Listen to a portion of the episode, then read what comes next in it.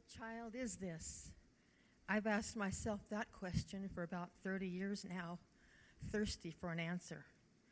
What did I know then of great and mighty things? I was just a girl fetching water the day the stranger came and spoke those curious words to me. Greetings, favored one. The Lord is with you. He must have seen the change in my face, the one I now know to be an angel, because he followed it up quickly with, Don't be afraid. You're going to be pregnant with God's Son, and he will do great and mighty things forever and ever and he will rescue his people. That was the moment it began. It was more than curiosity. I thirsted for more. And somehow I managed the courage to say yes. And so it began, year after year, the thirst. I watched in silence as shepherds and scholars came, speaking of angels and stars and making grand pronouncements. Hmm. Then one day, I found him in the temple. He was just a boy, speaking wisdom with men old enough to be his grandfather.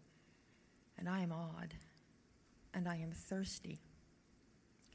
And the very next day, he sits at Joseph's feet and without complaint learns how to work with wood.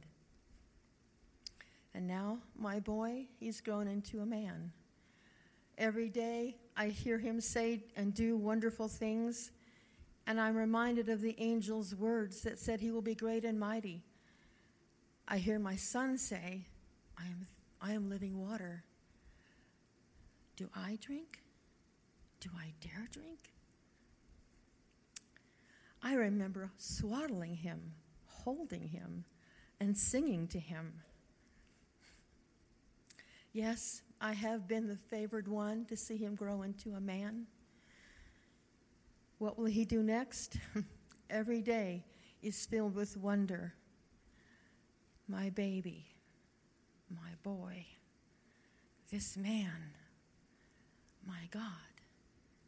Yes, I remember that night 30 years ago, holding him, so thankful just to be his mother, knowing that this would be no ordinary child. I am still thirsty but I do believe I know where to find the water.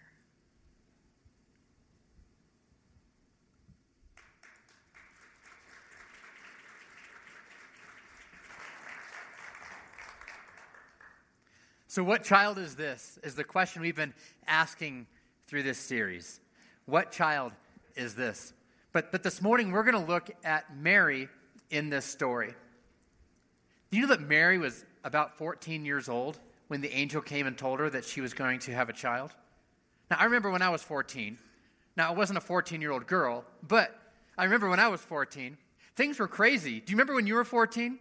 When things were, I don't know, a little weird, right? Internally in your mind, you, you wanted to be so grown up, but yet you were still a child.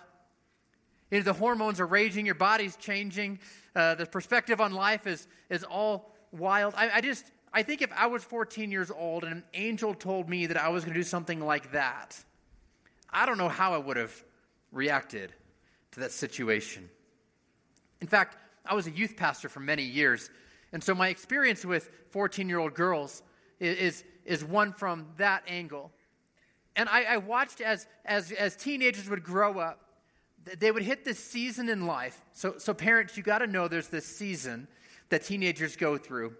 And, and they, I oftentimes refer to it as the dark side of the moon because you train them, right? You give them training, you, you equip them, you say, this is how you do life. And it's just like the astronauts, as they, they train them and equip them, and they, they give them all the resources necessary to fly through space.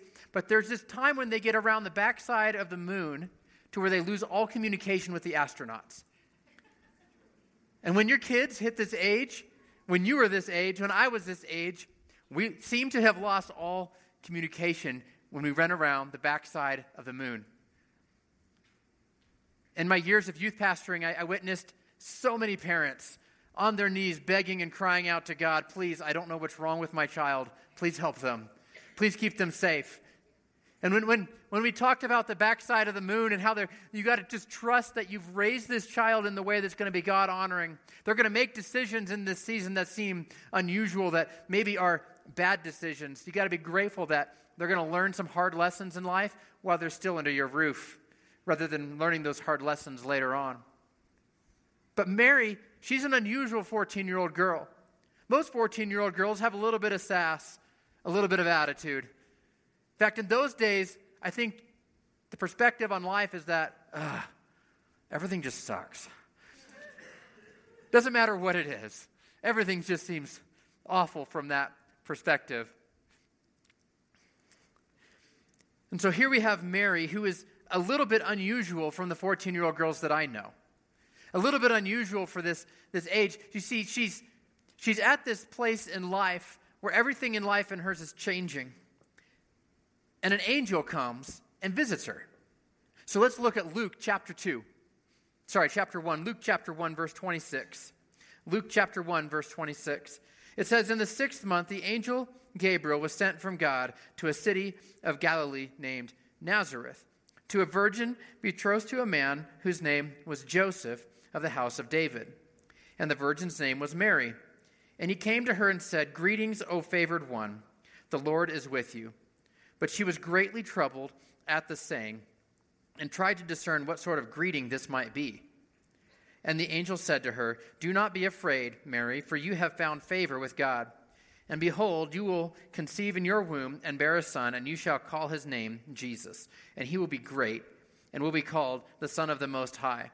And the Lord God will give to him the throne of his father David, and he will reign over the house of Jacob forever. And of his kingdom there will be no end. And Mary said to the angel, How will this be since I'm a virgin? And the angel answered her, The Holy Spirit will come upon you, and the power of the Most High will overshadow you.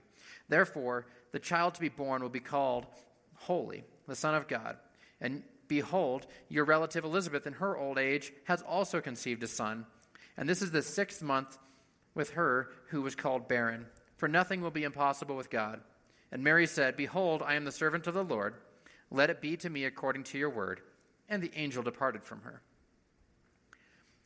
Looking at Mary, why did God choose Mary? I mean, when you think about it, Mary was just kind of an ordinary girl. Mary was an, was an ordinary girl. She kind of she grew up in a fairly typical house. Her dad was kind of a middle class blue collar worker. He was a tradesman. He was a, he was a carpenter. He, he, they grew up in, in kind of a standard family. Didn't seem too rich or too poor or too this or too that, just kind of in the middle. Mary was an ordinary girl, kind of living a somewhat ordinary life until this angel showed up. It's interesting how God chose Mary to do this thing. You see, Mary was chosen, but Mary wasn't divine. Mary was chosen, but Mary wasn't divine. In fact, if you go and look, the, the, the, Catholic Church has almost elevated Mary to this divine place. And it's almost as if they've put a lot of extra emphasis on her that it maybe is a little bit beyond what the Bible has given. But sometimes as Christians, we could almost go the other way at times and, and basically downplay her role, even though, well, I think there's a healthy balance in the middle. You see, Mary was chosen for something chosen for a great purpose, really, and a great plan. Sometimes there's a temptation in our life to give God's creation more significance than we should. Like angels are a pretty important part of God's plan, but, but they're created by God for one purpose to serve God as God desires. If they are involved in the lives of humanity, it's because God has placed them there. So it is God that we honor, not the angel. It's okay to honor Mary and her role that she played. It's okay to, to say, hey, you know what? She was somebody who was obedient to the Lord and did some amazing things. She was, she was really called to a really high calling. It's okay to honor Mary in the midst of that. And in fact, I think even as Christians, we should give honor where honor is due. Mary was a unique person to be able to handle this unique set of circumstances and this unique challenge. I think if an angel had come to me, I don't know if I would have accepted that. I, I don't know if Mary could have said no. Maybe she could have. But I don't know if I would have had, I think I may have been overwhelmed personally if I was in her shoes. So to consider what she did, to consider the sacrifices that she made in order to do this thing that God was calling her to do was a significant thing. But it's important to note that although Mary was special, she has no place in our redemptive plan. Although she was special, she was the one that carried the Savior. She was the one that helped raise the Savior, but, but the, she was not herself the Savior. I believe if Mary had said no, God would have been able to find somebody else to serve this purpose.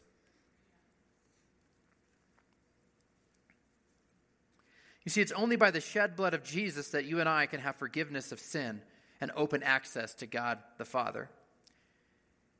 Mary needed to have her sins forgiven just as much as you and I do. However, she is God's chosen for a special blessing and deserves more remembrance than an occasional picture on a Christmas card. So we know a few things about Mary. Mary was a, an ordinary girl but we know this that she was a teenager. Mary, Mary was a teenager. Most scholars believe between 13 and 15 years old. She was a virgin. This is pointed out at least three times in the scripture. She was from a middle class family, blue collar kind of guy, carpenter. Or she was engaged, yeah, carpenter. There's some business kind of aspects to it there. She was a devout believer in God, and she was engaged to be married. Mary was approached by the angel Gabriel and given a very shocking message. She said, This, you, you, are, you are highly favored. What? I like that. that. That's good news. I'm highly favored. I can get on board with that. Uh, the Lord is with you. Oh, okay, that's good too, right? That's exciting. I'm highly favored, and the Lord is with me. You're going to have a baby. Uh, well, okay. That's a little awkward. Um, there's some technical things that have not happened yet in order for me to have said baby, but um, okay. And you're going to name the baby Jesus. All right, if I'm going to have the baby, I don't even get to name it? Okay, all right, whatever. I'm, I'm still going. And the angel says this He will be great, called the Son of God. He will reign over the house of Jacob, and his kingdom will never end. It, there's something interesting in, in this passage where it says he'll reign over the house of Jacob.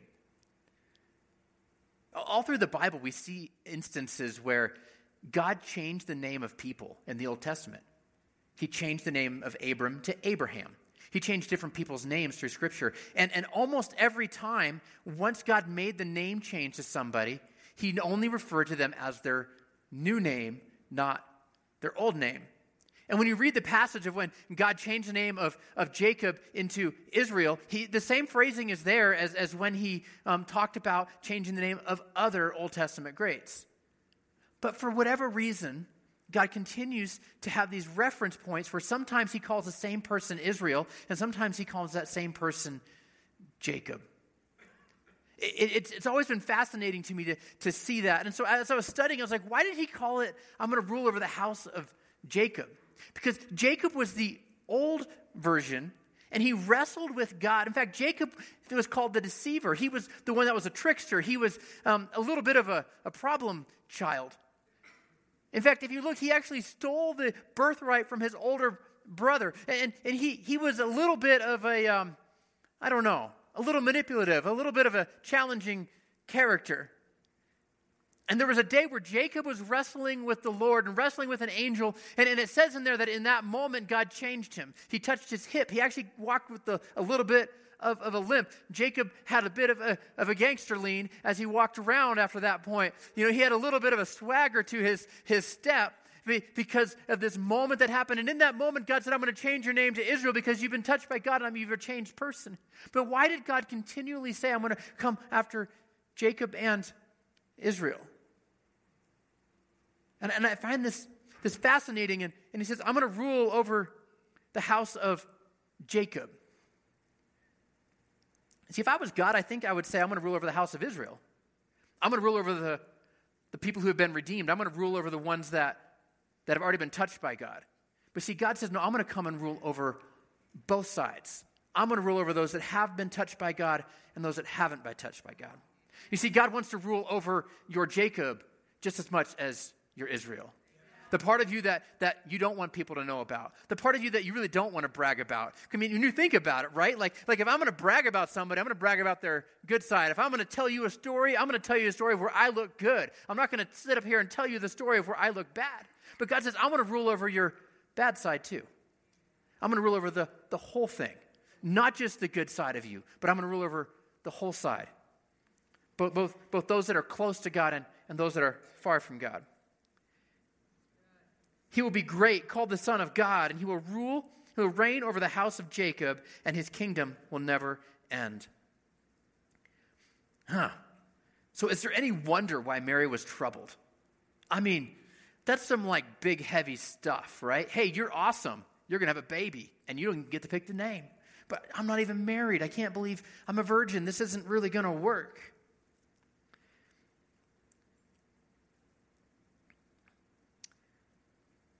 If you think about it, in that day of age, there was more stigmatism over somebody getting pregnant outside of marriage than there is today.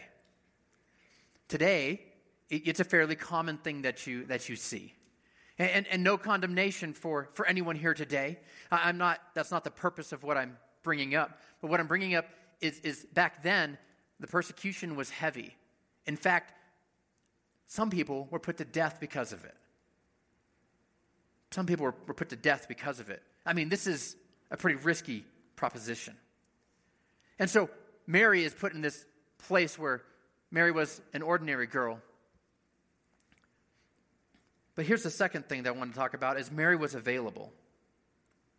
She didn't look at her credentials and say, "But who am I? I can't do this." She didn't say, "But I'm just a regular girl in a regular household in a regular neighborhood doing regular things." Don't you need to call somebody with a little bit of a higher prestige than, than what I have? She said, No, I'm, I'm available. In fact, she didn't have exceptional courage. She didn't have exceptional boldness. In fact, if anything, she was scared. I bet she was scared of the supernatural. I bet she was fearful of what was actually going to be growing inside of her. I mean, it's already freaky enough that we have humans growing inside of other humans. But to have something like, like I got God growing inside of me, that's like a whole nother level of childbirth. I mean, I don't know, was it standard childbirth? Did it hurt a lot? Or was it like, I, I don't know. I got all these questions. But an angel showed up in her bedroom beyond her experiences. If it, me, if it was me, I would have panicked if an angel had shown up. Maybe she did too. In fact, every time angels show up, they say, Hey, ha, ha, don't be scared, because everybody's probably terrified. She was probably terrified. She had a fear of the supernatural. She said, I'm a virgin. How can this, this happen? This is even beyond her intellect, beyond her processes. She understood how you get pregnant. And, and, and let said, uh, I have not done these things that will get me pregnant, so how am I supposed to have a baby? It was beyond her intellect. It was beyond natural. It was super to the natural. Supernatural. I imagine that she would have had a fear of criticism in this moment as well. Imagine the gossip that would have flown around her. Did you see? She's not even married and she's pregnant. Oh man, that's crazy. I, she says she's a virgin. Yeah, like those Old Testament prophecies. right, sure. Oh, yeah, Mary, you got a savior. I- am sure there was some sarcasm and I'm sure there was some criticism. I'm sure she had to deal with some stuff. I mean, how, I mean, I don't know. I, I don't think that was a, be a common excuse of how they got pregnant, but, but maybe, it, maybe it was. I, I don't know. But to say, oh, I'm a virgin, I promise, uh, it's a Savior growing inside of me, I'm sure that she was mocked and ridiculed for anybody that would have heard that example. Pregnancy before marriage was a serious offense in that century. If she wasn't put to death, as she could have been, she would have been the target of so much scandalous talk. I imagine she had a fear of how this would change her life. Mary could not know what the future would hold. Before it was all over, she would experience heartache, opposition, slander, confusion, anguish, despair, and loneliness. In the end, she would have faced the greatest pain a mother can endure when she would watch her son be murdered on a cross 30 something years later. I imagine she had a fear that Joseph would leave her. Could you imagine being engaged to a gal and she gets pregnant and you're like, um, I know it wasn't me. This thing is over. But he didn't. But I imagine that fear would have been all over her. In fact, it said that he thought about it. It said that he actually wanted to. He thought and he said to himself, Joseph said to himself, Hey, I'm just going to go quietly do this and sneak out the back door and run away because this is too much for me. But it wasn't until the Lord visited him as well to fill him in on the plan. And the last fear that I think that she would have been facing is the fear of being unable to do what God demands. How in the world does one rear the Son of God whose kingdom will never end? No pressure. All the moms out there, you already feel like a whole lot of pressure, don't you? You're like, oh man, I got everybody's judging me based on how my kid's behavior is. You know, don't give him any candy because you know, got to keep my street cred intact. But but Jesus now is like, now I got the Son of God whose kingdom will never end. Oh my gosh, I, I just couldn't imagine the pressure. I mean, what do you do with your son? Do you do you praise him or do you feed him? Do you like if he's did he get spanked ever? Like was he ever disciplined? I mean, I don't know. And, and what if he is misbehaving? You, like, as a parent, you're like, do I do I spank him? I, what do I do? Do I ground him? I, I don't know. I, I can imagine everything in her mind as she's processing through this, the, all of the unknowns and, and the insane pressure that she must have felt.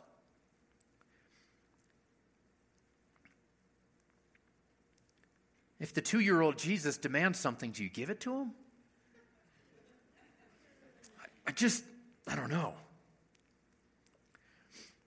So she was a normal girl of an unexceptional ability, an unexceptional learning. She didn't have status or position. She just seemed like a normal girl, a commoner. So, why did God pick Mary to do this amazing thing? You know, I think she had one attribute that made her worthy of God's selection. And it's this she was willing to be available. Despite the fear, despite the potential oppositions, despite the insanity that was probably running through her mind as, as the angel is laying out this plan. I'm sure the millions of questions going through her head thinking about it. Do I, do I discipline him or, or not? Or, or, or what do I do? I mean, really, how do I, what about this and what about that? And people are going to ridicule me. I might even die. They might murder me. I mean, I guess if an angel's doing this, maybe God will protect me. But, but now what's going to happen? I'm engaged, but my, my fiance might, might leave me. My whole world might get shattered. I mean, if I just say no to this, then I can just go on my normal life, my average life. I mean, I'm, I'm fine with average. I'm fine with just blending in. I'm fine with just being part of the system. I, I can be in this world and, and, and, and, and, you know, and I just, I'll just love God and love my family and things will be fine.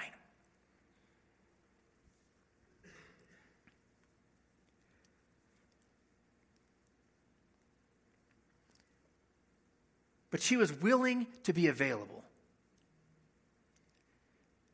She was willing to move beyond her, dis- her fears and into a place of obedience. You know, I think God is still looking for available people. I think God is still looking for available people. People who are, who are willing to say, okay, well, my fears of this and that and the other, they're valid. I'm not saying that you can't be afraid. I'm not saying that Mary wasn't afraid. But when God calls you to do something, are, are you going to let the fear win? Are you going to have some faith that what God's calling you and asking you to do? I mean, if God's calling you to this great thing, don't you think He can work out some of the details? He's not asking you to have the best education, the best position, the most money in the bank, or the most influence in this world. He's, he's looking for people that are willing to be available. He's looking for people that are willing to be available. And God was looking for the same availability in us that was in Mary.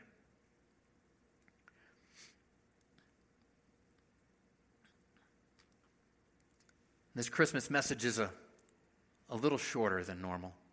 I hope you don't mind. The Broncos aren't even playing today. So, so I don't know. If the band would come, we're actually going to wrap up here in a few moments. You know, we'll have the same limitations and the same fears that she had. I mean, what will people re- really think if, if I'm doing this? Are people going to gossip about me? I'm sure Mary had that thought. What about the trash talking I'm going to get when I start actually doing something that God's called me to do? That same fear is here and real today, right? Well, God, if, you, if you're asking me to do this thing, then if you're asking me to follow, are, am I going to get ridiculed? Are people going to talk about me behind my back? What about these opinion of these other people? They're going to call me names like, I don't know what, Jesus freak or super Christian. Or, and, and when I come walking in the room, are they going to stop their swear words and be like, oh, sorry, pre- the preacher man's here? I get that everywhere that I go now. I, I, it's, it's the craziest thing as a, as a pastor. People would cuss and swear around me all the time, and, then, and now they'll, they'll cuss and swear around me all the time and, and, and talk about things that are they shouldn't be talking about. And like, oh, what do you do for a living? Oh, I'm a pastor. Oh, God. Oh, you know, and they're replaying every conversation they've had. Everything came out of the mouth in the last five. And then they're apologetic normally. But, and it's like, oh, sorry, sorry. I was like, well, I've, I've never heard those words before. What do they mean? Yeah, no, I just, you know, I let it go. How'd you, how'd you say that one? No, but The fear of commitment and the fear of following the Lord are real fears. You may have real consequences in your life by stepping out and doing what God has called you to do. People may change their behavior around you, they may treat you differently and awkwardly. You might have things that happen in your life like that. You'd be in good company, you know. Moses, one of the great heroes in the Old Testament, was scared to death to do what God called him to do. He was terrified. He said, I can't do that. Don't you know I, I said I stutter? I can't stand in front of this guy and, and, and speak eloquently. I'm not, I'm not a leader, I'm, I'm a shepherd. I'm not going to, no, I don't know. God, he made all kinds of excuses. And if you have excuses in your head as to, to why you don't want to do what God's calling you to do, just know that that struggle is normal. That struggle is something that every one of us face. the struggle that I face and the struggle that you face. And I know that that is the same struggle that Mary probably faced in her own mind of, now, what about this and what about that? And I don't know. It's a real struggle when God calls you to do something. I want to encourage you to, to rise above that fear of what others might think. Rise above that fear of how you're going to be treated differently. Rise above that, that challenge that, that I know that is rising up in your mind when the Lord calls you to something. I mean, I'm afraid to follow Christ's example too. Don't you know that? Like, if I'm a Christian and I'm now held to this standard, how many times have, has somebody been like, huh, you're a Christian? Every Christian I know is a blankety blank blank blank. What's those words mean? But like what like you know what I mean? Like the hypocrite. People like automatically associate things with you when you say you're a Christian, I'm a Christ follower, or when you say, uh, Can I come pray for you? I feel like God told me to pray for you. And that they give you the weirdest look, like, what in the world? You're a weirdo. Yeah, probably am.